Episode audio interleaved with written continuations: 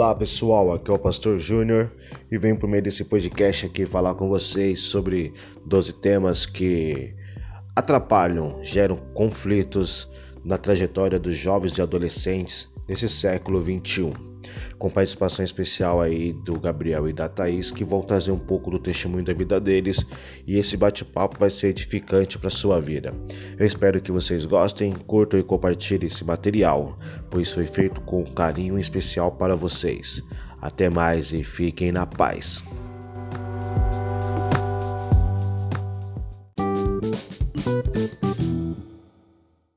Lá, então o primeiro ponto que a gente vai falar é a questão da identidade. Né? Em questão de identidade, como a gente fala aqui, é, a gente está relacionando quando a questão do jovem ele tentar se encontrar, se entender, né? Tipo, quem ele é. E isso uhum. é uma das primeiras principais dificuldades do jovem hoje, que é a questão da identidade. No formulário uhum. que eu mandei né, hoje lá para o pessoal do, do grupo lá responder, os que responderam, a maioria uhum. respondeu que uma das maiores dificuldades é o problema também da identidade, né? Do que não sabe o que quer para a vida e tipo, uhum. não tem ainda uma perspectiva. Tipo, por que você acha que a identidade ela se torna um problema para o jovem, adolescente ainda mais? Então, então por que você acha que a identidade é é, uma, é um problema nessa, nessa visão do outro lado? Porque a identidade é um problema. É, aí eu pode falar como como própria testemunha? De... Pode, com certeza. Essa é a ideia. Tá. Então, é, acredito que o maior, o maior, a maior dificuldade que é a identidade, né? A identidade do jovem, o que, que ele que ele quer para a vida, qual que é seus anseios, o que, que ele que ele mais que ele mais deseja. Ou é, na verdade que ele não sabe, né? Assim, eu por ter por testemunho meu, vida própria, eu, quando eu tinha novo, eu me questionava né, o que, que eu queria para minha vida, é, o que eu queria ser, né? É, tanto é, materialmente no trabalho, é, é, minha vida social, quanto a espiritual, né?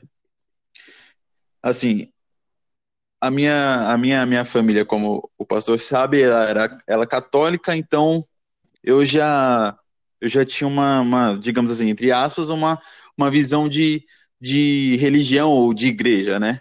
Que as pessoas falam. Mas eu nunca não conseguia me encontrar.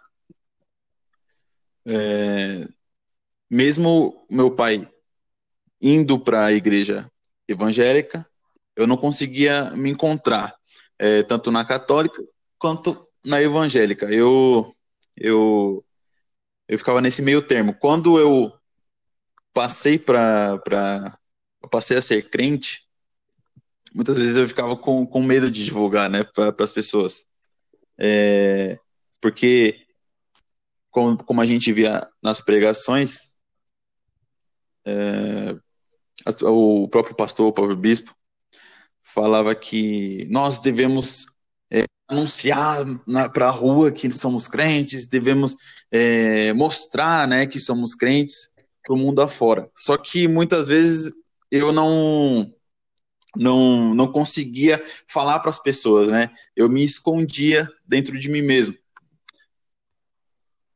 Sim. Peraí, que a Thaís está falando aqui. Sério? Sério o quê? Que você se escondia? É, eu que, tipo, não, não conseguia anunciar para as pessoas o que, eu, o que eu estava sendo no momento, o que eu queria ser mais para frente. Né? É isso mesmo, professor? Nessa linha mesmo? Isso mesmo. Tá. Nessa linha mesmo. E. Então, beleza. Vou complementar aqui rapidinho.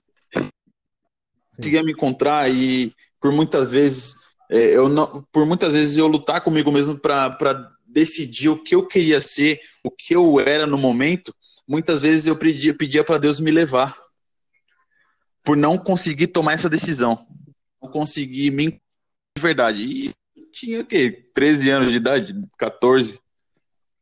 E eu não conseguia me encontrar, não conseguia saber quem eu era de verdade, qual caminho seguir. E aí eu pedia para Deus me levar. É, me tira deste mundo.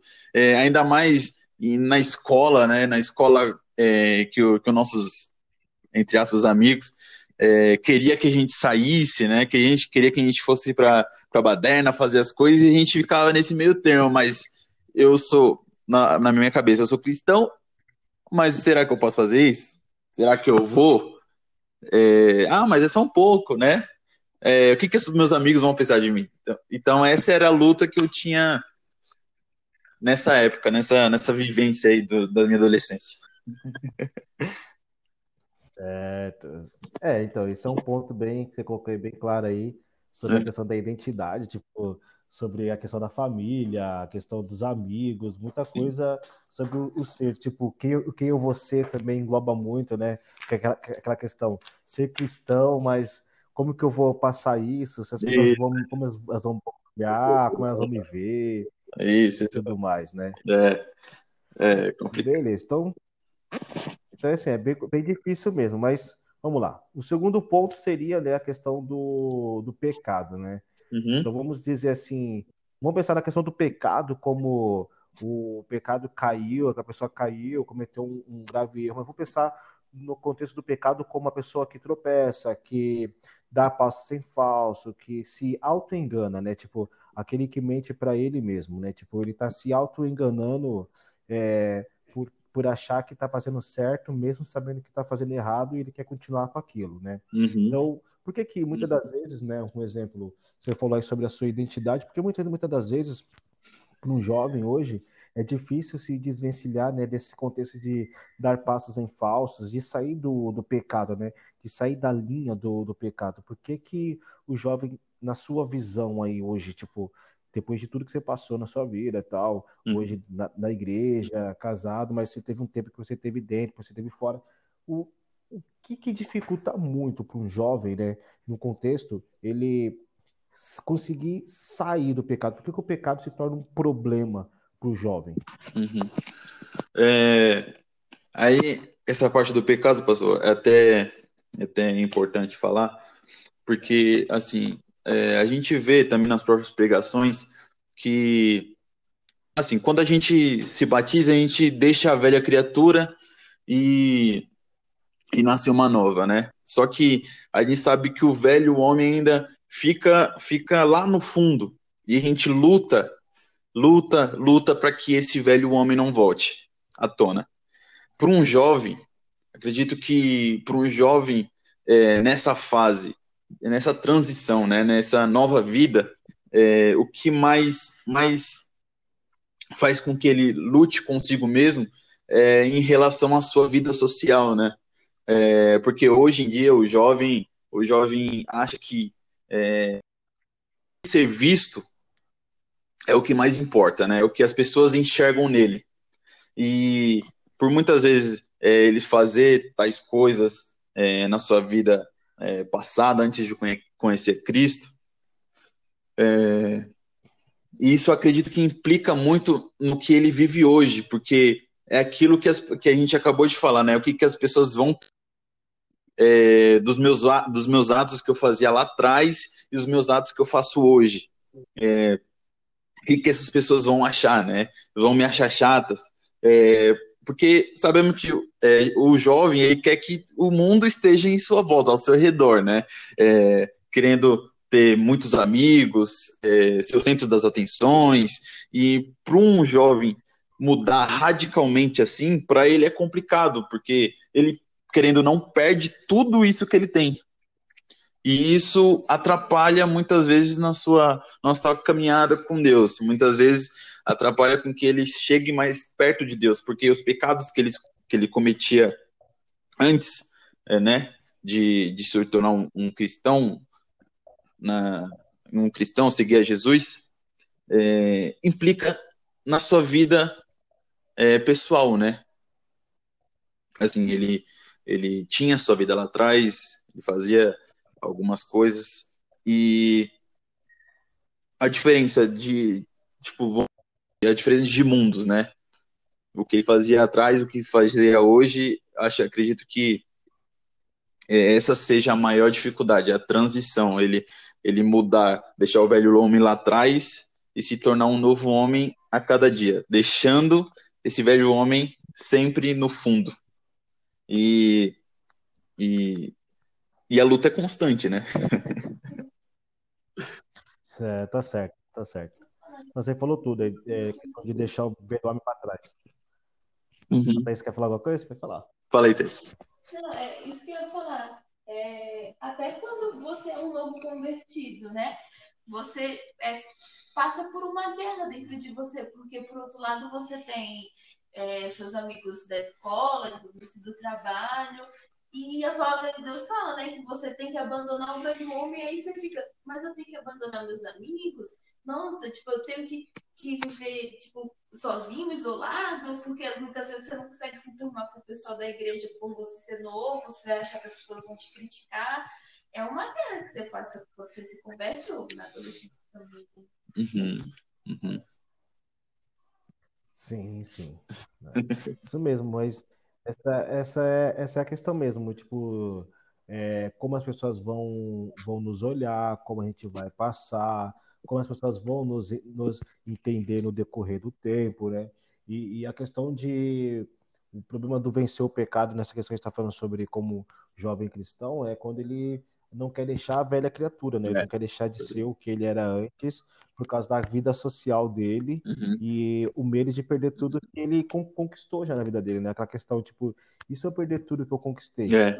E se aquela questão do, do se, e se não der certo? Uhum. E se não for dessa maneira? Uhum. Então, eu vejo também nessa questão também bem clara também que o, o pecado maior aí está na questão do medo de perder Isso. por não confiar, por não crer. Uhum, verdade.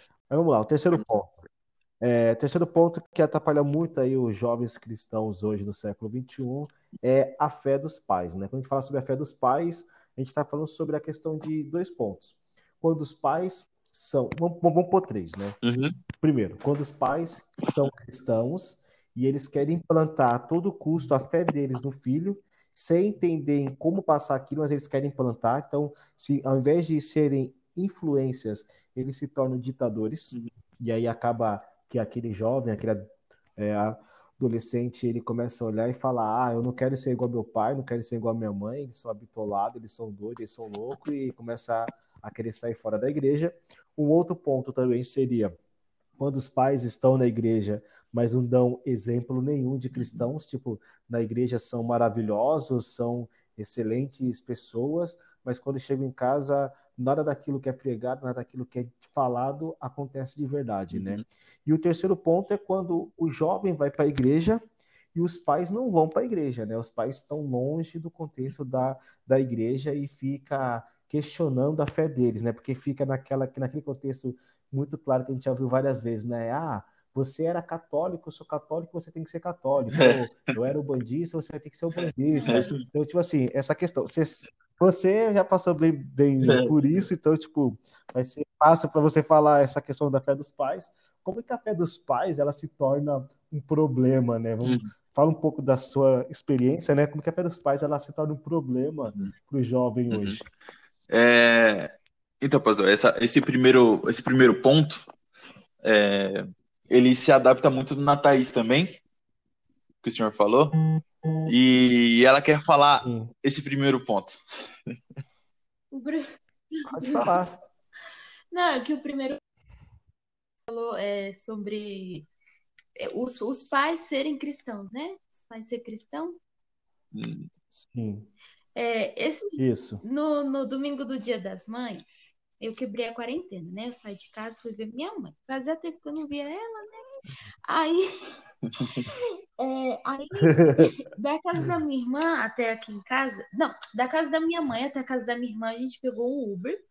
E de lá, da casa da minha irmã até minha casa, eu peguei Uber, né? Aí da casa da minha irmã, é, o moço começou a puxar assunto, né? Ele falou, ah, qual que é o seu nome? Eu falei, Thaís, eu tenho. Aí ele é Isaac. Aí eu falei, é dia das mães, eu fui visitar minhas mães, minha mãe. Aí ele acabou comentou da mãe dele, né? Falou que os pais dele moram nos, nos Estados Unidos e tudo.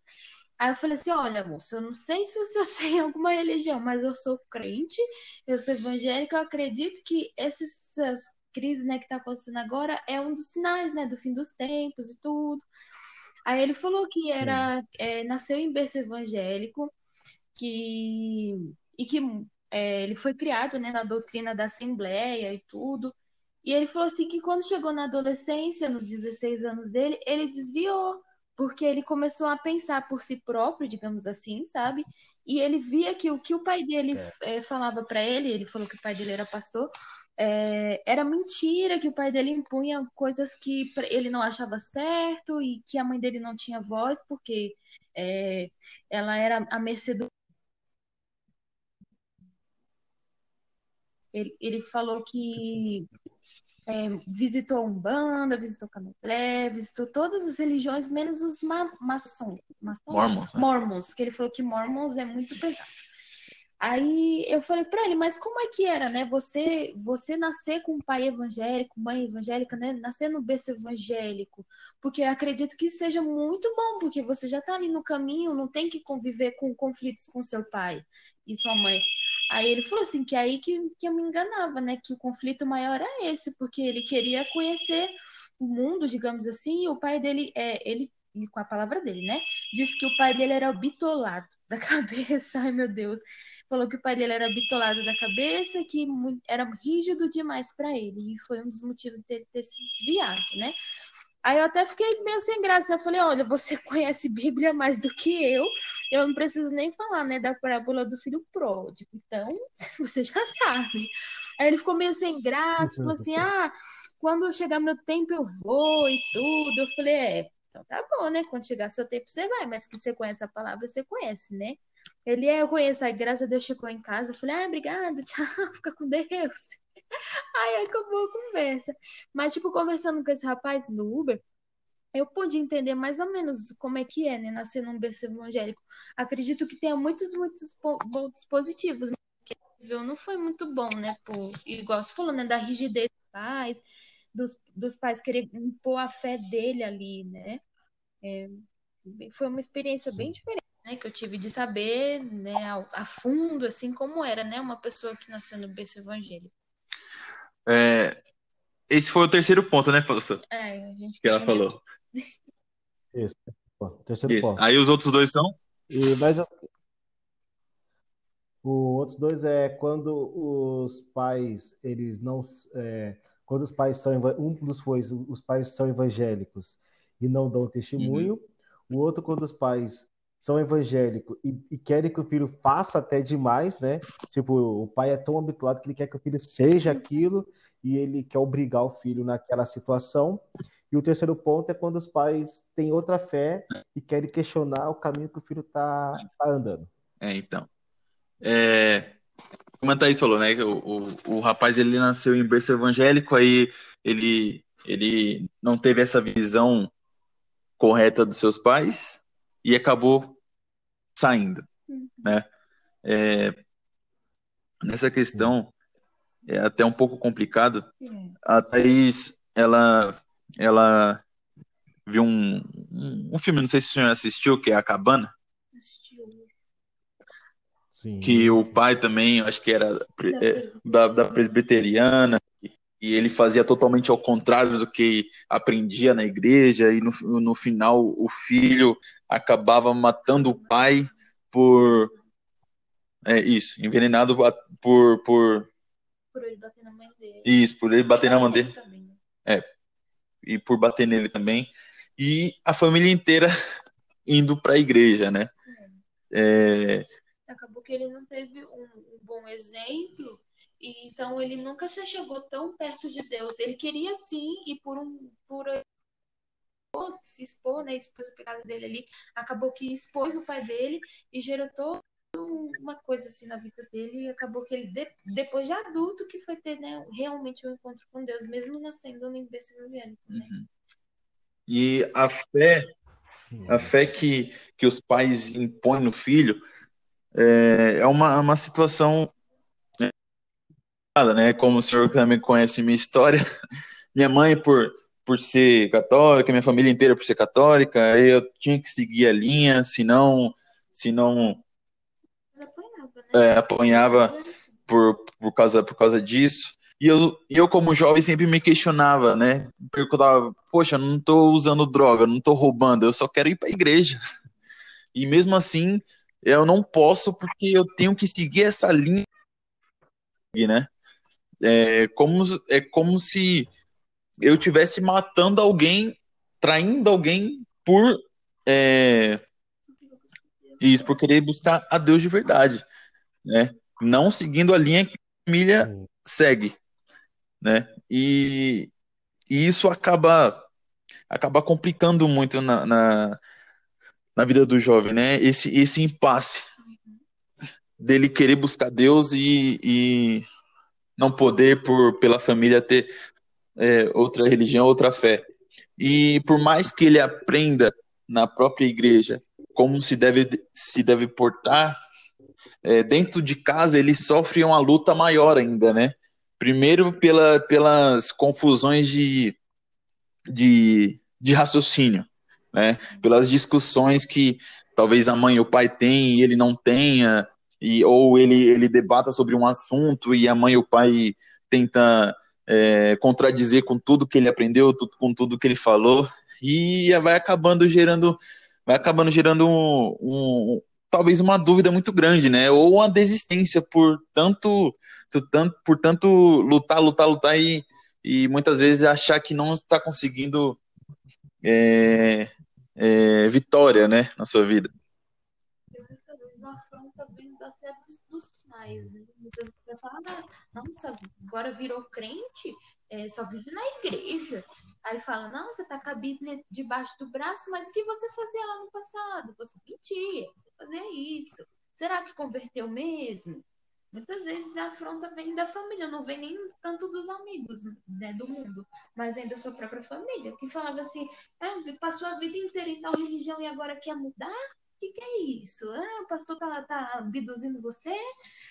É. Né? Muitas vezes, ah, o pastor tá fazendo lavagem cerebral na sua cabeça? Tá louco? É, é, assim. é verdade. E. É, então. Sim, e. Que nem a Thaís falou, minha própria mãe falava que ia, ah, vou na igreja batendo. A Vanusa, né? O marido, o ex-marido dela ia lá na igreja, lá fazia mó farra. É, é, por causa disso. E é uma luta que, que o jovem é, não são todos, né? Mas o próprio jovem tem que passar. E também o último ponto que é o quando os pais já são da mesma, seguem a mesma fé, né? É, uma coisa que acredito que, que acaba assim, não desmotivando, mas é, afrontando o jovem quando o pai ou a mãe é, vê que ele, que ele não pratica a fé quanto que eles queriam que praticassem e começa comparando com outras pessoas. É, é, compara o seu próprio filho com, com o irmão de uma da, da mesma igreja ou talvez da outra igreja. Ah, você tem que ser assim. Ah, você tem que tem que ser como ele, né? Ou melhor. E isso acaba também desmotivando, porque nada que ele fizer, né, né para os pais vão estar bom, porque eles não conseguem enxergar aquilo que, que o filho tem a oferecer, né? Que o filho tem aprendido, que o filho tem se dedicado, e eles sempre têm essa comparação, né? De, de um irmão ser melhor que ele, de buscar mais que ele, né? É, de ter uma, uma, uma, uma rotina, digamos assim, é, mais, mais, mais eficaz do que a própria do filho. E isso também acaba desmotivando bastante, né? Por, ou talvez pela própria rigidez dos pais em questão da fé. Isso aí. Esse era, o, é. esse era o grande ponto. Saber se, se só basta o pai ser crente para o filho também é. ser crente. Não, não basta não. Às vezes, o pai, às vezes o pai quer implantar a todo custo a fé dele no filho e ele entende que ele não vai implantar a fé no filho, ele vai ter que ser testemunho para o filho isso, poder isso crescer e também aprender com ele e pelas atitudes dele o filho querer praticar também porque o pai pratica, então ele vê que o pai fazendo aquilo é uma pessoa boa, ele vai querer fazer também porque ele acha que aquilo também vai ser bom para ele também. Então é uma questão de influenciar, influenciar né? E não Isso mesmo. Impor. Verdade. Beleza. Vamos lá, vamos ao, vamos ao quarto ponto aí. O quarto ponto é o relativismo, né? Então, quando a gente fala sobre questão de relativismo é aquela questão de Deus não é mais a verdade absoluta, e quando alguém fala assim, olha, isso aqui não é dessa maneira. Ah, mas depende. E se dessa maneira? E se for daquela maneira? Tipo, quer relativizar tudo, tipo, até a questão do certo e do, e do errado. Não, mas ele é errado, aí vem aquelas pessoas mais é, querem ser o dono uhum. das razões, né? Os teólogos do, do, do momento. Não, mas isso era no Velho Testamento. Agora, no Novo Testamento, na graça, tudo é diferente. Isso era para quem vivia na lei. Agora, na graça, quer dizer, quer relativizar muita coisa. Não, isso aí era no tempo de Jesus. Hoje não é mais tempo de Jesus. Quer dizer, esse relativismo. Por que, que o jovem acaba encontrando no relativismo um grande problema? Por que, que relativizar muitas coisas se torna um problema para o jovem cristão, né? Por que, que o, essa questão de, vamos deixar mais claro assim, porque essa questão de, ah, é, nem tudo tem que ser do, do, modo que é, tipo, nem tudo é pecado, calma aí. Se é pecado, é pecado. Ah, mas, mas não é bem o pecado, é quase o pecado. Existe quase o pecado, tipo, é o relativismo. O que vocês têm, o que vocês têm a dizer Então, vamos lá. É, hoje, hoje em dia, é, com, essa, com essa tecnologia, com essa esse, conte esse tanto de conteúdo que tem aí fora, né? Nessas aí, é, como o próprio Bispo fala, né, na, na, na, nas plataformas digitais, todo mundo é o, é o sabedor, todo mundo sabe de tudo, juiz, é o né? juiz, todo mundo sabe, conhece. É, igual, é, em relação ao relativismo, acho que desde, desde lá atrás, digamos assim, que a ciência é, tenta comprovar a Bíblia, né? Tenta des, digamos, acho que nem existe essa palavra, desprovar a Bíblia desmentir. Desmentir. Né? E isso vem de lá de trás, né? E hoje em dia, muitas vezes as pessoas buscam aquilo que, que enche o seu ego, que, que cubram o seu pecado, que cubram é, aquilo que às vezes faz mal para ela, né? É, por isso que a gente fala que hoje em dia tem, tem pregadores de todo tipo, por exemplo, nas igrejas, né? É, uns, uns que falam que pecado não é pecado, outros que falam que é, é, como que é, certo tipo de coisa é permitido fazer, tentam comprovar na própria palavra de Deus que pode fazer o que realmente não pode. E hoje em dia também todo mundo quer estar certo, não quer estar errado. Né? Todo mundo não, não aceita. É aquilo que o, que o bispo sempre fala: as pessoas não aceitam que estão erradas, né? Elas não aceitam que, que o que é certo é certo e ela tá errada e pronto, acabou. É sim, sim, não, não, né? Eles não, não tem essa, tem essa frase, e se, né? E se, e se, e se. Mas é, acredito que é, as pessoas, elas precisam ser, ser, não mente aberta, né? Mas precisam ser instruídas corretamente, né? Para que essa dúvida, esse e se não venha a ser é, pronunciado, não venha a gerar esse, esse questionamento dentro da, da sua mente, da sua cabeça. É, eu acredito que essa parte, é, é, as pessoas, é que eu esqueci a palavra, mas as pessoas é, querem falar, por exemplo, pastor me falou assim, ah, mas no Novo Testamento é assim, o pecado não é tão rígido eu acredito que as pessoas querem maquiar. Isso, maquiar. É, a, a palavra a favor delas. Por quê? Porque não quer mudar, não quer aceitar que a palavra, ela muitas vezes é dura, principalmente para a gente que é jovem, para gente que, que é um novo convertido, porque é, ela vai contra tudo que a gente, digamos assim, aprendeu. Eu digo quem não é, que não nasceu em berço evangélico, né? Ela vai de, de contra tudo que a gente aprendeu é, tudo que a gente achava que era certo. Então, você mudar é uma renúncia e muitas vezes as pessoas não querem renunciar, a pessoa quer viver no pecado e vai muitas vezes numa é, vai no lugar que é mais fácil, digamos assim. Isso, né? busca tipo, uma alternativa. É, busca uma alternativa para fugir daquilo, sendo que é duro sim, vai ser duro ali no começo, vai, mas depois você vai agradecer a Deus, vai falar, olha o quanto que Deus me amou para ele me tirar daquele lamaçal ali, me tirar, me fazer ver que o que eu estava fazendo era errado. E as pessoas, eu acho, né? Que as pessoas não querem é, dizer que estava errado, que precisa mudar e não quer mudar. Muitas vezes porque tá na comodidade ali. Ah, ah, eu tô fazendo esse pecado ali, ah, tô fornicando, vai, ah, tô fornicando, tá bom pra mim, é, não vou precisar mudar. Mas não quer ver que a palavra ela é dura sim, mas é dura pro nosso bem, né? É, isso mesmo. Tá. tá. É isso aí. Então, esse é o contexto do relativismo, né? Buscar sempre uma alternativa que, que me agrade e não querer fazer aquilo que é certo, né? Tipo, ah, a igreja X ali fala que isso pode, eu vou lá É, isso porque lá pode. Então, quer dizer, mas será que, será que isso será que isso está Uhum. sendo bom para mim? Entendeu? Então, é uma questão do relativismo. Vamos lá, o quinto ponto, né? Falou do relativismo, mas tem a questão do coletivismo, né? A questão de amizades, da- dos colegas. Como que essa questão de coletivismo, né? Sempre querer pensar no grupo e nunca pensar na salvação. Vamos colocar alguns exemplos aqui. Ah, eu quero ir para uma igreja X porque lá tem 200 jovens e lá é muito legal porque tem 200 jovens. Coletivismo. Porque na minha igreja Y eu tenho cinco jovens e é muito chato porque só tem cinco jovens. Calma aí. As pessoas elas estão buscando a Cristo ou elas estão buscando números de pessoas, o coletivo, né? Por que que essa questão, por que que o jovem hoje ele procura muito lugar cheio e não lu- lugar cheio de pessoas, mas não lugares cheios da presença de Deus? É, isso é, isso é boa, né? Uhum. É, quer falar primeiro? Não, pode falar. Então, vamos lá.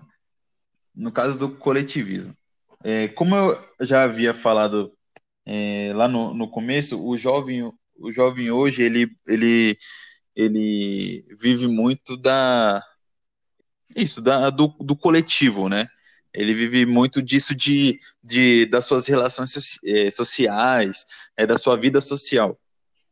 E como a as próprias igrejas falam, é, e pregam, o próprio bispo fala, que é, eles se importam mais com quantidade do que qualidade, né? Do que não importa se tem é, cinco irmãos numa igreja, na igreja que tiver mais pessoas, é lá que Deus está, é lá que, que, que Deus habita. Como o senhor falou, é um grupo de 200 jovens. Por quê?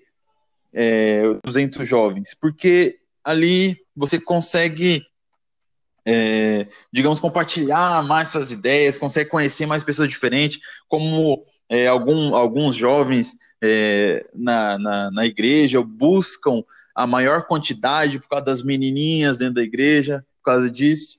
E, e o que mais é vantajoso para o jovem, é, nesse caso, de se encontrar com mais pessoas, é que ele também vai acabar dependendo ficando em evidência, né?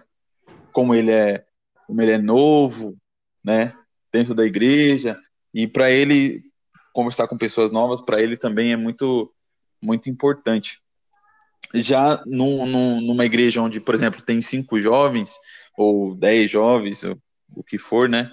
Para ele não, não é tão vantajoso porque é, o a, que diferencia os dois, talvez nas pessoas é, na, na, igreja que tem poucos jovens, a, a, doutrina, a pessoa, o líder conhecer o jovem é mais fácil, né? Do que uma igreja que tem 200 jovens e um líder não conseguir conhecer essa pessoa de verdade. Então tem também tem essa questão de, de é, é, se, não, não se esconder, mas é, ficar ali no seu canto, não precisar, não precisar falar da minha vida para ninguém, não precisar é, né, é, me abrir muitas, muitas vezes. E, e é isso, pastor. Acho que é isso. Eu acredito que quando o jovem é, tá, o jovem procura uma igreja que tenha muitos jovens igual, tipo 200 jovens. Eu acho que ele procura essa igreja é, para se esconder. Por exemplo, numa igreja que tem cinco jovens, digamos assim, cinco, dez jovens, ali, igual o Gabriel falou, o pastor ele vai conhecer cada um e você vai ter que se, expor tanto os seus lados positivos quanto os seus lados negativos.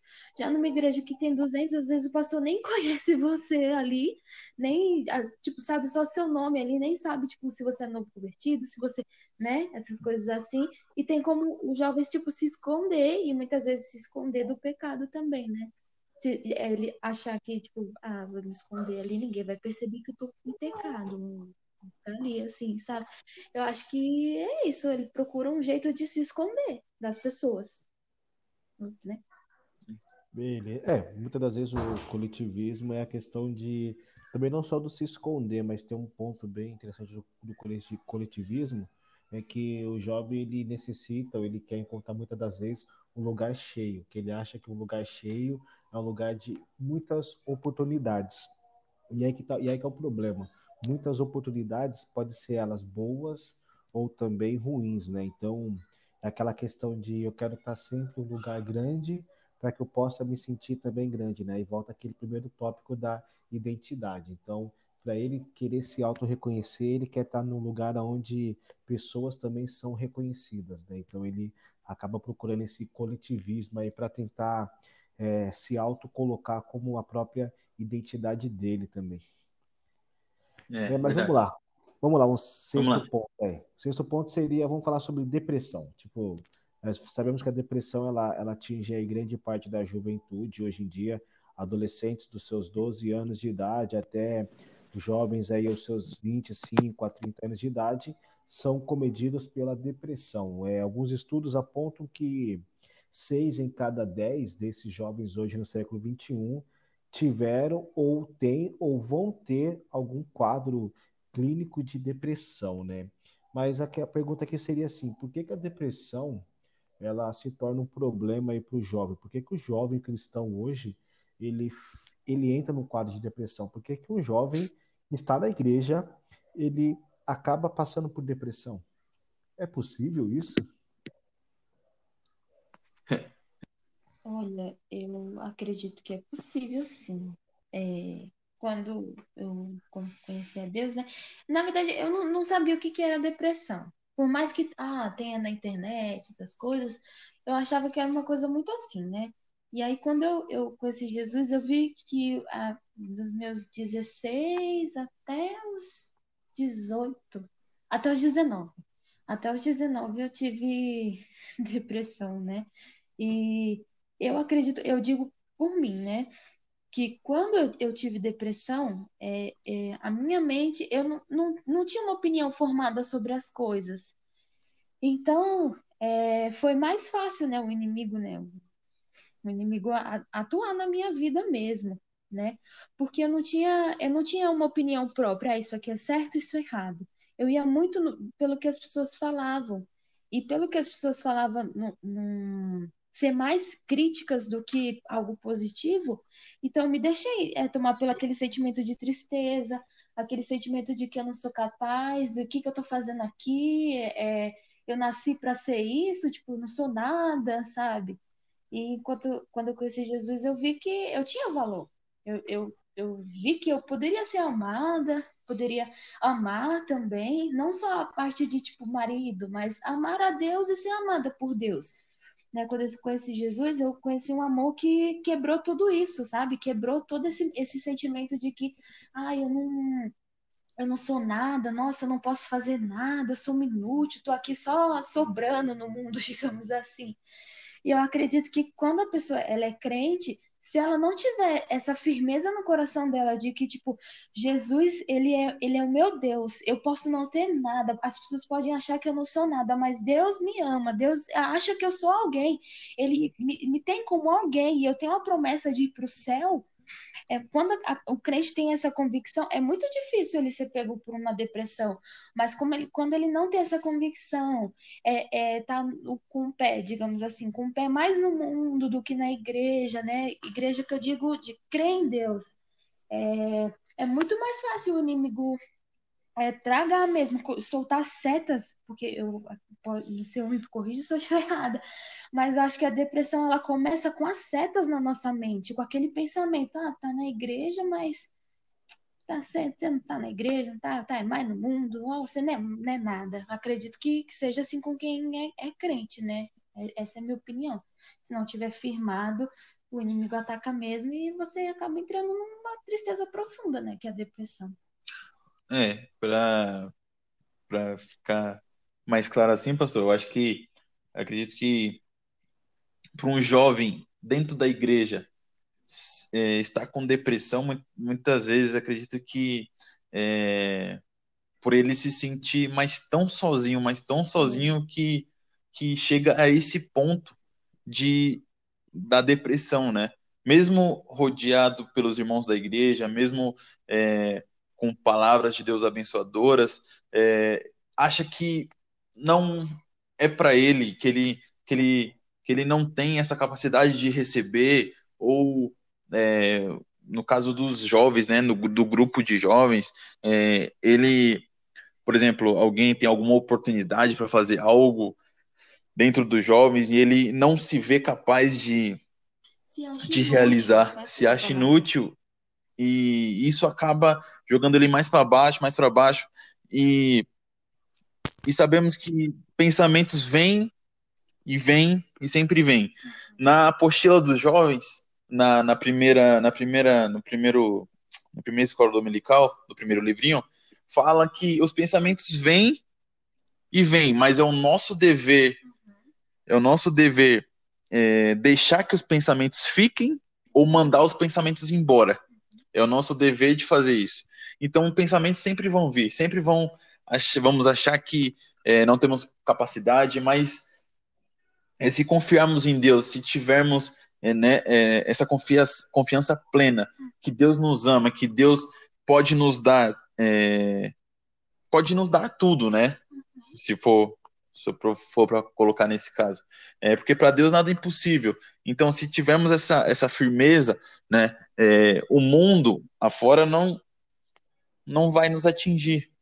Mesmo que nos atinja indiretamente, não vai ter tanto dano, né, se é, do que se continuar continuássemos pensando que não somos capazes de fazer alguma coisa tanto na igreja ou para Deus, ou tanto em qualquer outra área de nossas vidas. Isso aí, falou tudo. É uma questão bem clara da depressão. E só lembrando um ponto também que, tipo assim, muitos jovens, né, dentro da igreja, eles acabam é. tendo depressão, né, porque muitas das vezes eles estão vivendo oprimidos ou até mesmo é. É, não sendo ouvidos, né? Aquela, aquela uhum. questão da fé dos pais mesmo leva muitos jovens ao contexto de é, deprimir-se e tudo mais. Então, acaba pesando bastante também essa questão aí do como, como eles estão vivendo dentro da, da igreja, né? São vários fatores, né? Tipo, uhum. que é a relação com os pais. E falando dessa questão de relação com, com os pais e com tudo que leva ele à depressão, vamos, vamos, vamos botar dois temas em um, que seria redes sociais e a hipocrisia, né? Tipo, como que as redes sociais elas atrapalham os jovens e como que a hipocrisia ela pode também fazer parte. Lembrando que a hipocrisia é aquela questão de eu estou na igreja, eu finjo ser uma coisa na igreja, mas fora da igreja eu sou outra. Tipo, na igreja eu sou bonitinho, adoro a Deus, levanto a mão para o céu, e fora da igreja eu estou descendo a boquinha da garrafa, né? E como uhum. que as uhum. redes sociais elas atrapalham hoje os jovens também aí nessa caminhada? Por que, que as redes sociais se tornou um problema para os jovens? Vamos lá. Então, é...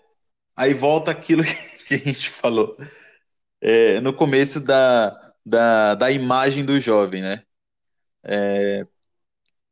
E a relação dos pais. Nas redes sociais, por exemplo, é, quando, por exemplo, na, é, nas redes sociais, o jovem, o jovem ainda tem aquele aquele, aquela roda de pessoas que estão em volta deles, né?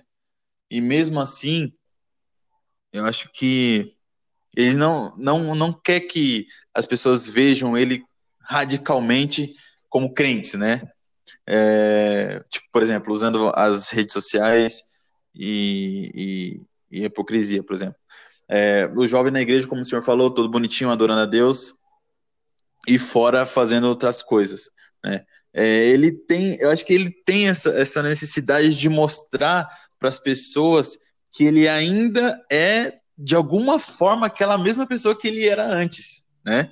seja colocando um status ou uma, uma foto, né, no, nas redes sociais, para mostrar para pro, pro, os amigos, familiares, que eles ainda podem, digamos assim, contar com ela, porque ela ainda não deixou de ser aquela pessoa, mesmo estando na igreja, né? E falando nessa, nessa questão da igreja, é, é, é, tem a questão do, do, do remorso também, né? Porque a pessoa está na igreja, ela ouve a palavra, é, a palavra sempre bate de frente, frente com o pecado. Né? Sempre bate de frente com o pecado. E ela ouvindo a palavra, ela, ela reconhece o que ela faz de errado, ela reconhece os erros dela.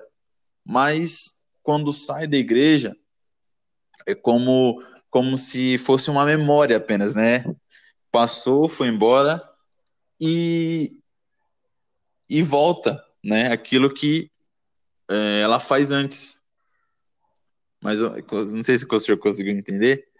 Sim, consegui.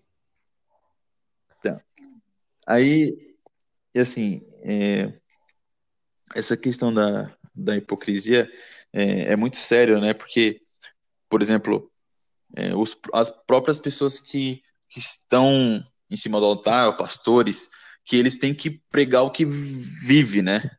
É, é muito, muito é difícil você pregar para uma pessoa falando para ela orar e você não ora, né? É, para a pessoa mudar e você você é da mesma da mesma forma que talvez a pessoa seja e isso acaba afetando a você mesmo, né? E, e as redes sociais para o jovem hoje em dia é, que o, a, o bispo fala que que essa ferramenta é, serve tanto para é, né, edificar, mas também serve para arruinar a sua vida. Né? E, e, as redes sociais muitas vezes acaba fazendo isso, né? É, pelo jovem não, pelo jovem ter essa, essa roda de amizades, ela acaba querendo mostrar que ela ainda se encontra no meio desses jovens. Eu, eu acho que é isso. E acredito que a rede social, falou, né, acaba sendo um veneno, digamos assim, na vida do jovem, porque por mais que ele escute a palavra de Deus, aí ele fala, ah, eu vou abrir o Facebook só cinco minutos, só vou olhar. Aí, aí ele vai olhar as notificações. Aí tem lá. Aí o amigo, ai, me marcou em um meme, me marcou em um vídeo legal, aí vai assistir, aí assiste. Eu acredito que aquilo vai penetrando na mente, né? vai minando, sabe? Tipo, igual o que fala, né? Tipo, ah, vou plantar alguma coisa, aí vai nascendo aquela erva daninha, né?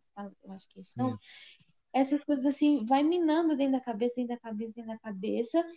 Aí o jovem chega na igreja, aí entra a hipocrisia, acho que é assim hipocrisia. que fala. É.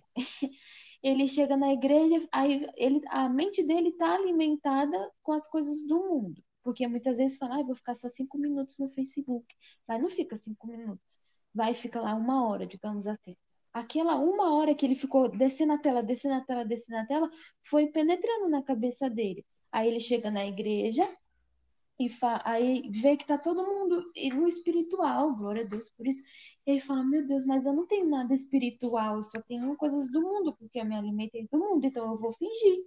E aí, é aí que entra a hipocrisia. Eu penso que assim, quanto mais coisas do mundo você se alimenta, menos coisas espirituais você tem. Quanto mais coisa espiritual você alimenta, menos você vai querer saber do mundo, né? Mas eu acredito que também muitas vezes a rede social ela é boa porque muitas pessoas usam a rede social para vender seus produtos, para igual né, esse a WhatsApp, é, você consegue falar com seus parentes que moram longe, mas se você deixar aquilo virar um vício, acredito que seja um vício, um vício na sua vida, não saber é, moderar né, o que você faz, acaba gerando ali um, um, uma, um sentimento ruim e que faz você ser hipócrita muitas vezes, né? Eu penso assim. Ok. Você viveu o que você não é. Uhum. É, é, isso mesmo, a questão da hipocrisia aí, a questão de tá no patamar que não te pertence ou tá, ou tá mostrando uma coisa que não é real, que não é verdadeira. E um contexto que dá para englobar as redes sociais aí é que as redes sociais é um lugar onde as, muitas pessoas elas são hipócritas, né? Porque elas acabam mostrando, demonstrando coisas que não são verdadeiras, né? Elas gostam de tirar aquelas fotos espirituais, sabe? Tipo, tem, tem lugar que tira foto espiritual, né? Aquela foto da pessoa com a mão tá chorando, a pessoa dando glória a Deus, sabe? Aquelas coisas que você fala assim, nossa, uhum. olha só, tipo, a pessoa pega essas fotos, quer postar na rede social, ela quer postar em todos os lugares, para mostrar que, tipo, olha como eu sou espiritual, olha como Deus é comigo, olha eu fazendo a obra, tipo, aí ela é tão hipócrita que ela acaba usando as redes sociais para expandir, né, tipo, aquela mentira dela, aquilo que ela realmente é não é, e ela vai se perdendo naquilo, tipo, é uma, é uma pessoa que tá dentro da igreja, mas ao mesmo tempo ela não é igreja, tipo, ela tá dentro de uma igreja, mas ela não é nesse contexto igreja, porque tudo que ela faz é por promover a si mesmo e não a obra de Deus, né? Então ela acaba sendo hipócrita e usa a rede social para se autopromover e isso acaba aqui se tornando um problema porque ela passa muitas horas em rede social vendo coisas, conversando com pessoas, jogando conversa fora para tentar se autopromover ao invés de promover o evangelho de Cristo. Beleza, vamos lá. É vamos lá. O nono ponto aqui, né? Liberdade. É, vamos pensar na, da liberdade aqui como uma questão de. Hoje o jovem gosta de ser livre, né? Ele acha que tipo tem que ser livre. Muitos não veem a hora de fazer 18 anos para criar asinhas e sair voando de casa, né? E falar agora eu vou ter livre, vou mandar no, vou mandar no meu próprio nariz, vou fazer o que eu quiser, ser do jeito que eu quiser, ninguém vai, ninguém vai, vai me impedir, ninguém vai me barrar, ninguém vai poder fazer nada. Quando a gente fala sobre essa questão de liberdade e o jovem hoje, muitos jovens, né? Você, igual você falou do caso lá do, do rapaz do, do Uber, né? Que ele se afastou depois, né? Saiu da, da igreja e tudo mais. É quando ele encontrou um contexto de liberdade. Por que, que quando muitos jovens encontram a liberdade, eles acabam optando por sair da igreja? Olha, eu acredito que eles veem no mundo é, facilidade. É, assim, eu conheci Deus faz pouco tempo, né? Mas quando eu fiz 18 anos, eu saí da casa da minha mãe, porque eu achava que o que ela me dizia, é, ela era muito rígida, achava que ela era muito careta, que ela era doida. Eu pensei muitas vezes que a minha mãe era doida, que ela não queria me ver feliz, e falei, ah, eu vou sair de casa. Aí eu saí de casa com 18 anos e eu literalmente eu quebrei a minha cara. Né? E muitas vezes eu acredito que o crente, é, é, o jovem crente, né, é, quer essa liberdade porque muitas vezes pensa que o pai e a mãe, ou às vezes a mãe, né, é muito rígido e pensa que o mundo é fácil, que no mundo é, é aquilo que ele vê muitas vezes na televisão, muitas vezes nas redes sociais, como, como o senhor falou, né, que as pessoas é, postam aquilo que elas não são. Então, ela acredita que o mundo seja mais fácil. Ah, eu vou ter minha casa, eu vou ter meu emprego. Só que ela não vê que o mundo lá fora é como se fosse um, um lobo, digamos assim, que está só esperando a oportunidade para acabar com a sua vida se você não tiver Deus, né? Então, acredito que o jovem acha que a, o, o, mundo sozinho, o mundo lá fora é fácil, mas que não é, porque muitas vezes ele está dentro de casa e ele não vê a responsabilidade que é você pagar as contas, pagar aluguel, é, se manter, comer, vestir, né? E pensa que lá uhum. fora, ah, vou ter meu emprego, vou pagar meu aluguel, vou ter minhas coisinhas. Pensa que é só assim, só que é muito mais responsabilidade né, uhum. do que aparenta, né? Uhum. Eu acredito e, que é isso. E falando na questão de liberdade, pastor, é, é, aí volta um pouco naquela, naquela, naquele tópico de fé, né? Por exemplo, dos pais é, seguirem a mesma fé que o filho, uhum. né? Ou talvez apenas os pais, fi, os filhos vão vão para a igreja porque os pais pedem que para que eles vão, né? Que eles vão para a igreja para acompanhar é, mesmo que seja da vontade dos pais, para que ele aprenda, né, para que ele é, desperte, para que Deus fale com ele. Mas é, nessa questão da fé, acredito que se o jovem ele não não tiver essa vontade de, de, né, de conhecer a Deus, não se converter verdadeiramente, no quando fizer 18 anos, ele não vai ficar na igreja. Ele vai ele vai sair da igreja, ele vai querer conhecer novos áreas, porque é, esses 18 anos que ele viveu, ele viveu apenas para servir os pais. Aprisionado, Isso, né? aprisionado. Por é, seguir aquilo que os pais querem que ele siga. Mas a partir do momento que ele completa esses 18 anos, que ele, que ele, que ele não tem mais esse, digamos, esse dever de, de responder aos pais, né? Se ele não for verdadeiramente convertido, ele não vai ficar na igreja, ele vai sair, ele vai querer, é, né, alugar sua casa, querer viver sua vida, né? Porque não vai ter os pais para para Pegando no pé, É, assim, pegando no pé. Isso, ele vai nariz. ser dono do próprio nariz. É, não é à toa que quando as pessoas completam 18 anos, tem aquela piadinha, né? Ah, agora você pode ser preso, né? Por que você pode ser preso? Porque você é responsável pelas próprias ações. Então, é, não tem mais essa cobertura dos pais.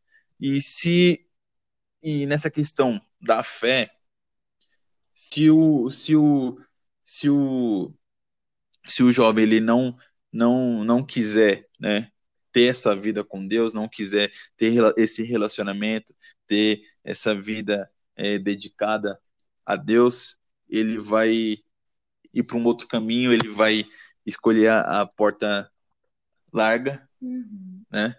E ele vai querer seguir isso com sua vida sem olhar para trás. É, falou tudo, não tem nem que, o que dizer, não. Falaram tudo aí do contexto da liberdade, porque que muitos acabam deixando aí a igreja quando encontram essa tal liberdade, né? Um outro ponto seria, agora um ponto bem, tipo, bem delicado, né? Porque Aham. é o que relaciona a questão da o jovem em relação à sexualidade, né? A Uhum. questão, tipo, dois pontos que seria aqui seria a questão da sexualidade do jovem no contexto de a descoberta do mundo sexual, né? Porque ele acaba Uhum. tendo vários problemas aí nessa descoberta do, de- deste mundo, porque são curiosidades, são desejos, são vontades que vão surgir na vida dele.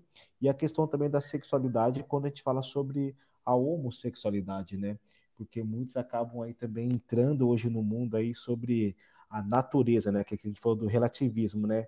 Ah, Aham. mas não é porque ele é homossexual que ele deixou de ser um filho de Deus. Não é porque ele escolheu ser homossexual que Deus não vai amar ele. Deus amou a todos, independente.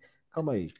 A questão aqui da pergunta é: sexualidade no contexto dos jovens, por que, que ela é um problema? Por que, que o jovem hoje ele acaba encontrando muito problema nesse contexto da sexualidade? Por que, que isso, na visão de vocês, precisa ser uma resposta bem elaborada, mas assim, o que vocês acham? Por que, que isso para o jovem hoje é um problema? Por que, que se tornou um problema para o jovem a questão da sexualidade?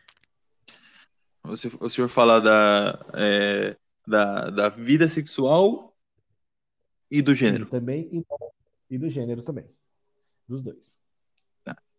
Então, é, primeiro da vida sexual, eu acho que é, eu vou usar até o, o, o que o senhor falou na, naquela, naquele, naquela faculdade daquele jovem. Ah, aham, lembro. É, né? É, primeiro que ele, ele, ele, pelo que o jovem falou, ele começou a sua vida sexual cedo, mas acabou tendo consequências, né? Com a, com a, com a vida que ele levou. Ele queria, ele queria saber, né? É, é, é? Ele queria saber sobre Você tá falando do que tinha HIV? isso. É, ele, ele queria entender por que, que Deus permi- permitia isso, se não me engano, não era? Isso. Por que que Deus permitiu ele ter AIDS? É. Isso. E o, o, senhor, o senhor deu uma resposta bem clara, né? É, é, primeiro, que o homem foi feito para a mulher, né? Pra ter um parceiro. Para ter um só. parceiro, um parceiro só. E ia ser consumado depois do casamento, né? Nessa questão é o seguinte: se Deus fez o homem para ter uma parceira e só é para ter consumado depois do casamento, antes disso seria consequência, né? Por ter desobedecido aquilo que Deus implantou. Consequência do pecado. A- né? É isso, a consequência do pecado. É, hoje em dia a gente vive no, o, o, o Brasil em si, ele é um país sexual, né? É...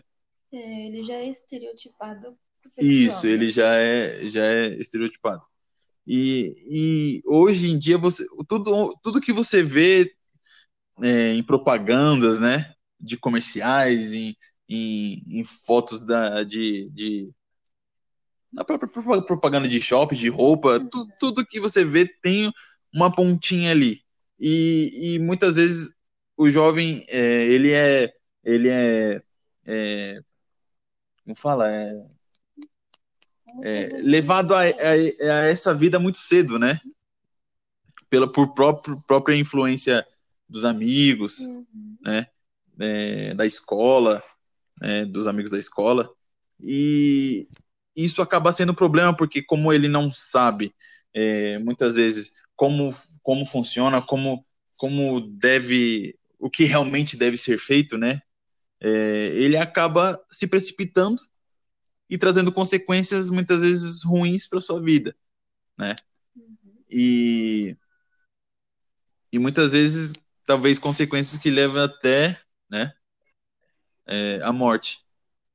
E nessa questão de, de, de ser um problema, eu acredito que seja realmente isso, por não saber, é, muitas vezes, esperar, não saber né, como, como deve proceder, é, ele acaba trazendo esse problema para sua vida. E. Quer falar alguma coisa? Uhum. Falei.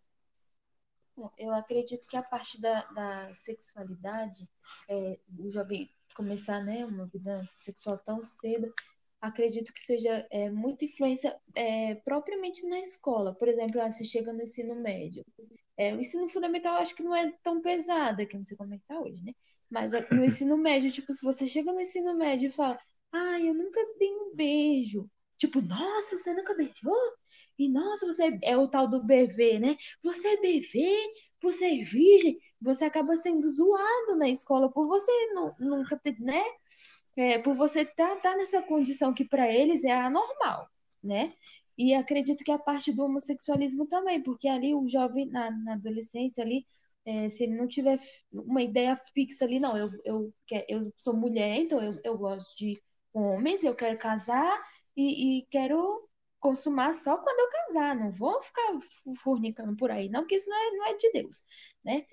se ele tiver essa, essa firme, essa ideia fixa na cabeça do que é certo do que é errado, por mais que venha a, digamos, a tentação, né? Por mais que venha o falatório dos colegas, ele vai sair ali da rodinha, né? Mas se ele não tiver essa ideia fixa, a pessoa muitas vezes fala assim, ah, é, ah, eu sou uma menina, mas eu já beijei outra menina e isso é ótimo, é maravilhoso, você tem que experimentar. Se o jovem não tiver uma mente fixa ali, uma mente, é, um, um temperamento forte, digamos assim, né? Uma ideia ali, ele vai se deixar levar e aí, se ele se deixar levar, aí ele vai ter dado brecha para o inimigo agir na vida dele, e o inimigo vai se aproveitar daquilo, vai colocar, vai jogar uma seta na cabeça dele, é, falar que aquilo é bom, e ele vai achar que aquilo é bom para a vida dele. Aí acaba que vira um homossexual, né? Na vida e começa a vida cedo, muitas vezes, né, contrai um HIV e outras doenças, né, né DST, né, que é horrível também, né? É, uhum. Já tive experiência com meninas, né, na minha adolescência,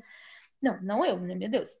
Meninas da minha escola que tinham pegado DST, né? E, e, que era horrível, era muita dor, e era antibiótico, e pomadas, assim. E você olha assim e você fala, meu Deus, que coisa esse, né? Podia ter se guardado, podia ter esperado, né? A pessoa certa, né? Um casamento. Muitas vezes vem a consequência do, do pecado, né? É difícil. É, professor. É isso aí. Então, a gente entende aí que a questão dos pontos é a questão da homossexualidade hoje não é que a pessoa, ela, no grande caso, não é que ela seja homossexual ou nasceu uhum. é, com esse contexto, é uma, mais uma influência da uhum. sociedade, uhum. da mídia, né? É interessante que hoje, quando você assiste uma série, por exemplo, no Netflix, séries mais novas, de 2016, 2017 para frente, você vê que em algum ponto da, da série aparece alguma cena pequena, rápida sobre homossexualismo.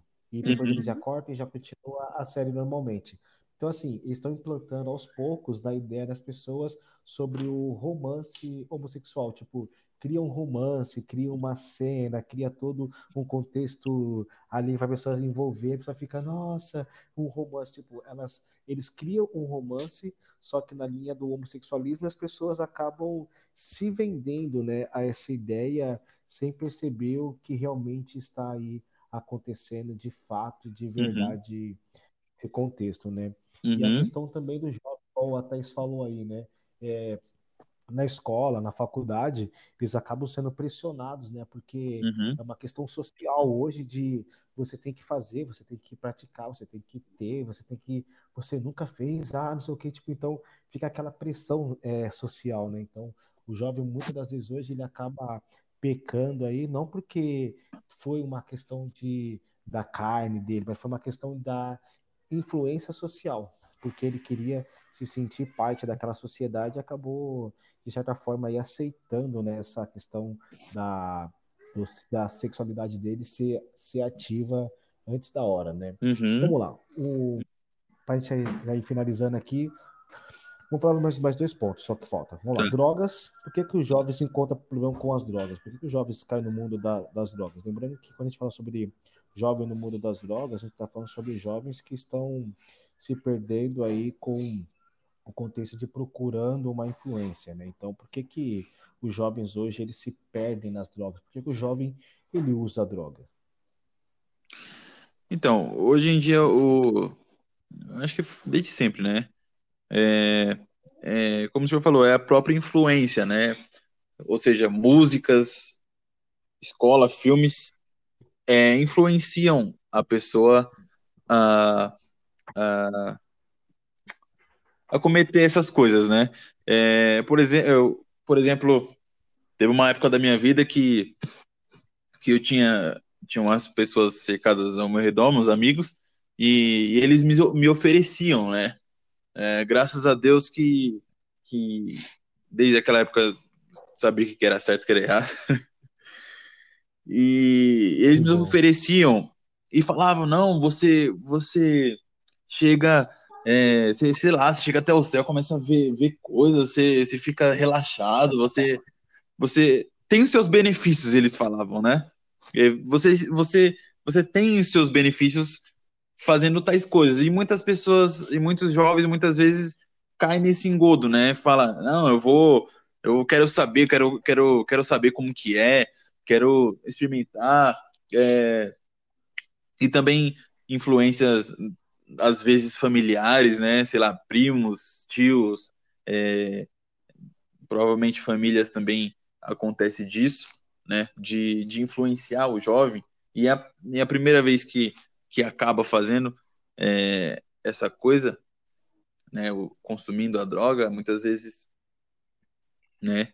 É, se, se acaba no vício, né? De não conseguir se libertar mais. Quando era mais novo, por precaução do meu tio, ele pedia para que minha mãe olhava, olhasse minhas gavetas para ver se tinha alguma coisa, olhasse é, se tinha buraco na parede, minhas meias, para ver se, se eu tinha é, é, é, começado a usar drogas, né? Mas graças a Deus nunca, nunca é, usei e consumi drogas, mas pelas influências dos, dos meus amigos que eu tinha naquela época, é, dá para ver né, que até hoje, com certeza, essas influências aumentaram, tanto dos amigos, como é, tem músicas né, que, que deixam bem explícito mesmo né, é, o benefício de você consumir a droga, né, de você consumir é, essas coisas. E, e muitas vezes o jovem cai, né, o jovem acaba, acaba aceitando, acaba é, se vendendo, e, e talvez o, o final é trágico, né? E assim, é, só para não sei se você quer falar, né? É, é, só para finalizar minha parte, pastor, eu acho que o que vale também, né, para esses jovens que eu acho que hoje é muito difícil, né, é a conversa com os pais, né? A conversa com os pais. Eu, também, às vezes, é os próprios pais conversarem com o jovem, ou o próprio jovem ter medo, ou não querer se abrir, ou sei lá, é, é, não querer tocar no assunto, né? Mas que o que, o que é um pouco difícil os pais conseguirem fazer com que os jovens falem, né? Da sua vida, depois de um certo tempo, o jovem ele, ele, ele não começa a não falar as coisas, né? Da sua própria vida, do que ele faz. E, isso acaba acaba deixando os pais meio que vendidos, né? Não sabendo, não conhecendo seus filhos, né? Digamos assim. E isso acaba prejudicando o próprio filho lá na frente. Uhum. Eu acredito que a parte da, do jovem usando muita droga agora é, é igual o Gabriel falou da influência, né? É, a pessoa vai te oferece e fala, nossa, se você usar isso aqui, essa maconha, digamos assim, você vai esquecer de todos os seus problemas. Você vai, vai entrar no outro mundo, você vai ficar, desculpa a palavra, doidão. E aí o jovem acaba ficando curioso por ter essa, para querer ter essa nova sensação, para querer sentir isso que o seu colega, né, colega não tem nada, é, tá te oferecendo, tá falando que é bom e ele vai. E outras vezes também é muito é, é uma certa rebeldia, porque às vezes você tá conversando com seu pai e fala: "Você não pode usar droga, você não faz droga, droga não é bom, droga é ruim". E aí, aí, aí o, o, jovem vai e fala assim: Ah, meu pai tá dizendo que não é bom, quem é ele para dizer que é bom, que é ruim? Eu já sou, já sei o que é certo e o que é errado, depois eu vou usar. E aí, por rebeldia, usa e quebra, cara. Acredito que uma das partes é isso também, né? A uhum. rebeldia, né? E era só isso que eu queria falar. Não, com certeza. Esse é um dos pontos. Muitos usam por questão da rebeldia, uhum. outros usam por grande questão da influência, uhum. outros usam para querer chamar atenção, mas a grande maioria mesmo usa porque quer, ser, quer se sentir aceito no meio do grupo. Então ele é. acaba usando porque quer ser aceito com o grupo social dele. Então é o seguinte, ah, só vai naquela festa quem usa droga. Ah, só vai em tal lugar quem usa droga, só vai andar com pessoas tal quem, quem usa. Então, tipo, eles acabam, em um certo ponto, colocando como um, um limite. Ó, se você quiser, você vai ter que usar. Então, aquela pessoa, para não se sentir o esquisito, não se sentir o rejeitado, ele acaba, né, que entrando nesse contexto do uso da droga para poder se sentir aceito, né? Uhum. É uma pesquisa que a gente já, já fez na, na escola, já com, com os alunos, e vou colocar assim no quadro que deu quase 70% deles colocando que usaram drogas para poder ser aceito num grupo social ou poderem ir em algum lugar com as pessoas. Quer dizer, eles usaram droga para poder ser aceito pelas pessoas, porque eles não eles não se sentiam aceitos, então para ser aceito ah, usou a droga. Verdade. Olha é, só, olha só a ideia da cabeça de jirico da pessoa. vou usar droga porque as pessoas vão me aceitar. É. É, Isso é muito forte, é. né? É verdade. Mas é, é muito Zé Mané, mas tudo bem. Que vale pra bebida também, né? É. É, então, quando a gente coloca droga, aí coloca tanto cigarro ou drogas ilícitas, ou até mesmo uma bebida alcoólica também, que é a mesma coisa. Tipo, é, quer ser convidado para uma festa, tem que beber. Se é. bebe, não é, não é convidado para festa. Uhum. Só vai na festa quem bebe. É isso mesmo. Que ideia mais, mais louca que, que criaram, entendeu? Uhum. Tipo, não, só pode, pode quem, quem faz. Calma aí. Então, é, para você para você ser legal, você tem que usar. Para você ser aceito, você tem que usar alguma coisa. É. Não é não é bem a gente precisa, né? Tipo, eu não preciso disso para me ser aceito. Se quiser me aceitar, me aceite como eu sou. Não, Sim. não porque você quer que eu seja do jeito que você quer me impor para ser. Né? Uhum. Então tem essas questões aí. Tipo, qual, qual é o seu valor, né? Uhum, e, por último, e por último, o último tema aqui, a questão seria por que, que o jovem tem muito problema com a questão chamada fé? Por que será que o jovem tem muito problema com a questão chamada fé? Por que, que o jovem tem problema de fé? Eu acredito que o jovem tem muito problema com a fé porque as, muitas das vezes ele está tão convicto de que ele é o dono da razão, de que ele faz e acontece, que ele não, não precisa, digamos, de, de Deus ali na vida dele 100%, que ele pode se virar sozinho, é, é, é, a questão da autossuficiência. Eu acho que o jovem se acha tão autossuficiente, tão dono do mundo, que ele não acredita que, que Deus existe, que, que Deus que dá a ciência para o homem, que, que Deus que criou todas as coisas, que Deus está ali olhando por todos nós. Acho que ele quer ser tão lógico, quer ir tanto pela razão de querer estar tá certo, de, de, de, de achar que, que que pode, né, tudo, que não quer admitir. E aí entra aí o problema da fé, porque a fé, na minha opinião, é você crer naquilo que você não vê. É você crer primeiro para depois ver, né? Você tem que acreditar para depois você enxergar com seus olhos. E o jovem não. Ele quer, ah, só acredito vendo. Ele quer tudo, quer tocar, tudo quer ver, tudo quer sabe? E acho que acaba não acreditando, né? É, entra em com muitas, contradição. É, entre contradição com o que ele acredita no momento, né? Com o que ele quer quer ser no momento, né? É. E e o não só os jovens, mas acho que todos nós, né? São midiáticos. É, é verdade. Que é para ontem, né? É uma coisa que eu vi um dia que eu achei assim, nossa, falando que a Bíblia, a palavra de Deus, é apenas um livro de ficção. Um cara falando. E um vídeo. E muitas vezes quando a gente, é, a gente ouve né, as pregações, por exemplo, é, quando fala que é, Jesus curou um paralítico, curou um cego, né? Jesus realizou milagres né, na, nas, nas passagens do, dos evangelhos, é, Jesus realizou tais coisas, né? E aí o, jo... Nossa, o jovem ouve isso. Muitas vezes eu já vi, o jovem ouve isso e fala assim: ah, mas isso aí é lá atrás, né? Onde hoje é, isso acontece, né? Ou ele ele se olha olha na numa, numa situação que para ele é difícil, ele não consegue pedir para Deus o que ele precisa, porque. Peraí, pausa. Que eu perdi o raciocínio que tá a gente batendo ali. Eu, é, ele, ele, ele não ora para Deus porque ele não consegue acreditar que Deus vai responder essa oração. Ele não consegue ter essa certeza, né? Não, não consegue acreditar.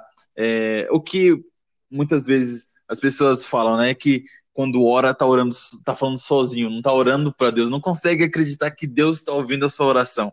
E impede muito que o jovem, né, é, fortaleça sua fé, é, é, cresça sua fé, né, é, que, que ele não, não, não tem essa, essa confiança, ele não acredita, né, que a, os milagres, o que, o que Deus pode fazer é só para aquele povo, para aquela época, né, é, e também tem, entra naquela questão de que a gente já está cansado muitas vezes de, de, de, ouvir as pessoas falando, ah, se Deus faz as coisas porque o mundo é desse jeito, né? se Deus faz as coisas porque, porque pessoas morrem, porque tem gente passando fome, e também entra muito em conflito se o jovem não, não, não tiver é, baseado, fundamentado na palavra, ele, ele entra em conflito e também desacredita naquilo que Deus pode fazer para sua vida e para sua família e para as pessoas ao redor dele. Muitas vezes ele crê, mas não crê. Crê que Deus é bom, crê que Deus faz todas as coisas, mas na hora que está orando, ele fala: ah, ah, acho que eu não vou orar hoje, não, que Deus deve estar ocupado, né? Deus deve estar cuidando de outras pessoas. São tantas pessoas, bilhões de pessoas no mundo, Deus vai me ouvir? Acho que não, né? Acho que eles pensam muito assim. Né? É, isso mesmo. Então, o problema muito aí, bem claro, da fé do jovem é que ele, é o que você colocou aí, ele não acredita, né? Ele falta ainda gerar verdadeiramente a fé. Uhum. Ele gosta muito da questão mediatista, né? Ele quer muito hoje ou agora, esse momento, esse, tipo, ele quer orar agora e quer a resposta que assim uhum. ele não sabe esperar. Né? É isso mesmo. Se a gente for olhar para para pensar na questão de fé, um exemplo, Daniel, né? Daniel, ele, ele foi muito usado por questões de fé, né? Ele orava e esperava o tempo da resposta de Deus e não, e não mudava enquanto a resposta uhum. não acontecesse, uhum. né? Então, o jovem hoje ele tem que também entender essa questão que ele precisa conhecer a fé e trabalhar a fé na vida dele, né? Uhum. Porque, ora, sem fé é impossível agradar a Deus, né? Então, não é só falar assim, ah, eu tenho fé, mas ter fé é muito mais do que dizer. Ter fé entra no contexto de você viver, acreditar, esperar, ter paciência, ter esperança, Uhum. né? E não somente querer, querer, querer, querer. Sim. Tipo, ah, eu tenho fé que vai acontecer, mas, tipo, a fé não é só se vai acontecer, a fé entra no contexto de você acredita em Deus, você confia em Deus. Por- É igual uma pergunta, igual a pergunta que eu fiz do, do questionário lá. Por que você hoje é um cristão, Uhum. né? Aham. Por que, que, por que, que- por que, que a gente hoje, né, é um cristão?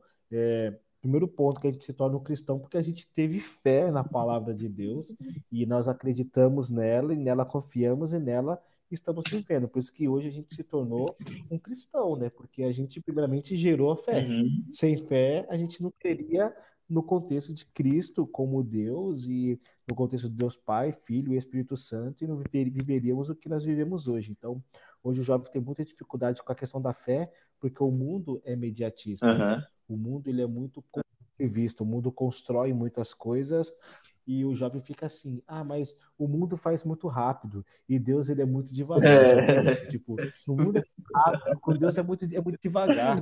Então, aí, aí, aí ele não gera fé, né? Fica Sim, difícil é. gerar fé desse jeito. É, isso mesmo. Fica difícil trabalhar a fé desse jeito. Então, assim, é um ponto que a gente tem que sempre pensar nisso aí. Tipo, o mundo constrói muitas coisas. Só que da velocidade que ele constrói, ele também destrói, né? Destrói, né? Isso as pessoas não, não entendem. Aham. E a palavra de Deus diz, né? Deus não está nos construindo, Deus está nos forjando, né? Então, Isso. tipo, forjar é transformar uma coisa que não era em algo que passa a ser. Uhum. Então, vamos dizer, forjar é você pegar uma panela da sua casa, derreter todo o ferro, todo o metal dela e fazer uma espada com ela. Então, tipo, é forjar, Aham. é pegar a sua panela e fazer ela virar uma espada. Uhum. Nunca mais ela vai voltar a ser panela, ela vai ser uma Espada. espada. Então Deus ele não Espada. constrói, ele forja, né? Uhum. Ele transforma coisas em, em coisas que não vão voltar. É um exemplo que as pessoas não entendem, né? O primeiro milagre de Jesus foi um milagre bem claro nisso, né? Ele transformou a água em vinho. Aham. Por quê? Porque é uma, é uma, é uma questão que nunca mais o vinho vai tornar a ser água. Mas o vinho ele tem um componente chamado água, Uhum. mas ele nunca mais vai voltar a ser Água. água. Sim. Por quê? Ah, Ele foi, ele foi, sim. ele foi forjado, né? Então, quer dizer, é a questão da fé. O jovem tem que entender também que a fé é ser forjado, é você ser construído a algo que vai te levar a ser alguém diferente e nunca mais voltar a ser o que era. E não ficar no contexto igual o mundo, igual o contexto que já vi, né? É, o mundo ele constrói muito mais rápido, Deus é muito devagar. Então, o mundo para mim é melhor. Nossa. Então, assim, então, isso é o contexto da fé, né? Tipo, a fé é o que nos forja, a fé é o que nos constrói, a fé é o que nos molda. Então, se o jovem não gera fé, ele nunca vai ser moldado. E tudo que a gente falou até agora não vai ter sentido para ele, porque tudo isso, para acontecer na vida dele, ele se aproximar de Deus, ele precisa realmente, sim, da fé. Por isso que em Hebreus é bem claro em dizer: ora, sem fé é impossível agradar a Deus. É verdade. Entendeu? É. E aí, algum comentário que vocês querem fazer? Nossa, eu gostei Eu do, também. do desse podcast. É, é, ser. É podcast. Nossa, de verdade, mano.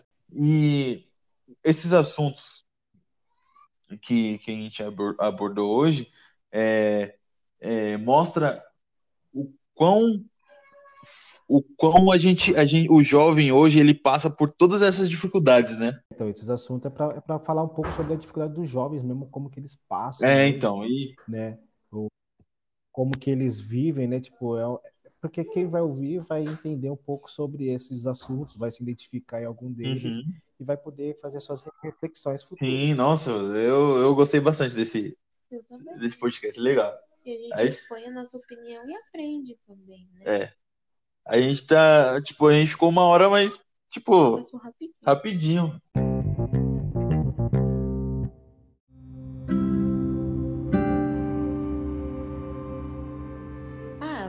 Queria falar é, gente, reflitam, né, nesse, nesse, nesse bate-papo, conversa, né, que está sendo feita. É, acredito que vai ser edificante é, na vida de cada um e que se alguma dessas coisas estiver acontecendo com você, não deixe de buscar ajuda, não deixe de falar com seus pais, não deixe de falar com seus pastores ou com alguém que você tenha confiança de, de se expor, tenha confiança de falar, porque não é, não é bom guardar essas coisas pra gente, não é bom você tentar resolver tudo sozinho, porque a gente não faz nada nessa vida sozinho.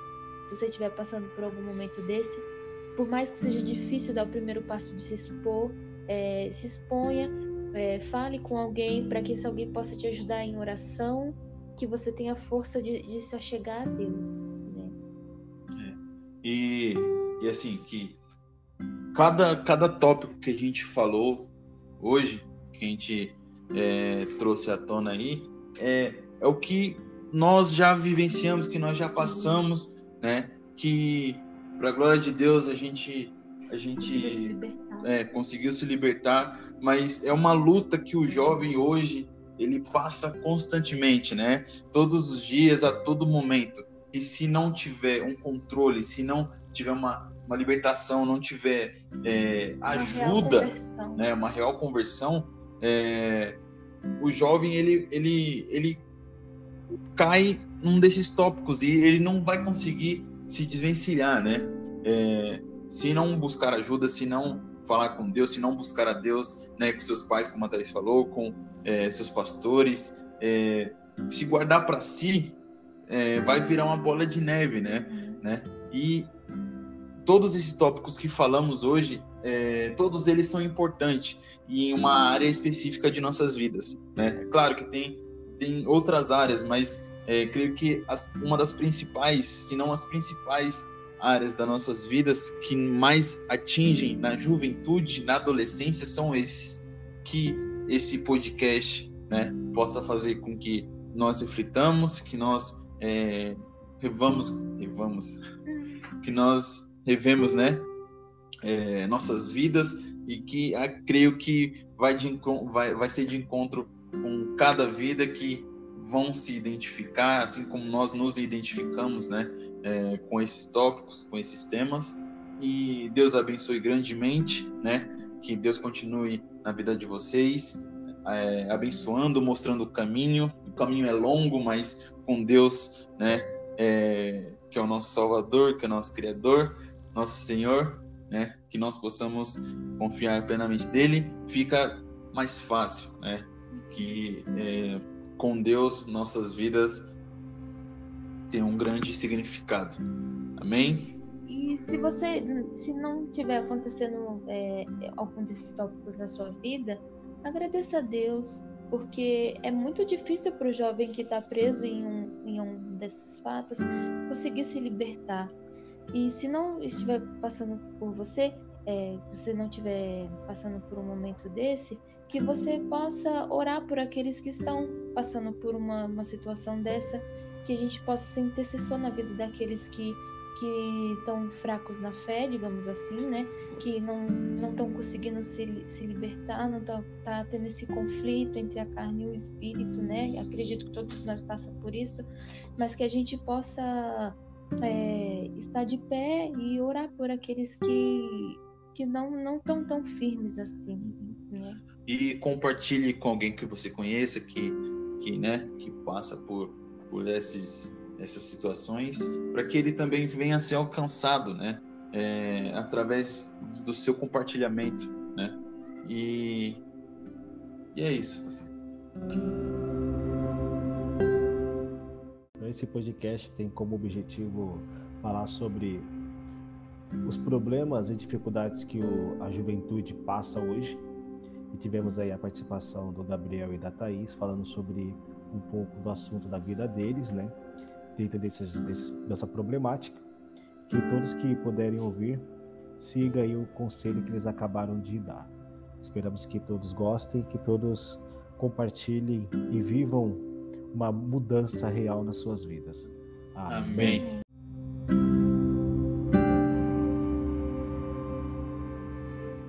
Olá, juventude. Aqui é o Pastor Júnior e por meio desse esse vídeo, esse, esse áudio, né? Nós vamos fazer uma chamada para vocês sobre um bate-papo que fala sobre as dificuldades que os jovens e adolescentes hoje passam no século 21.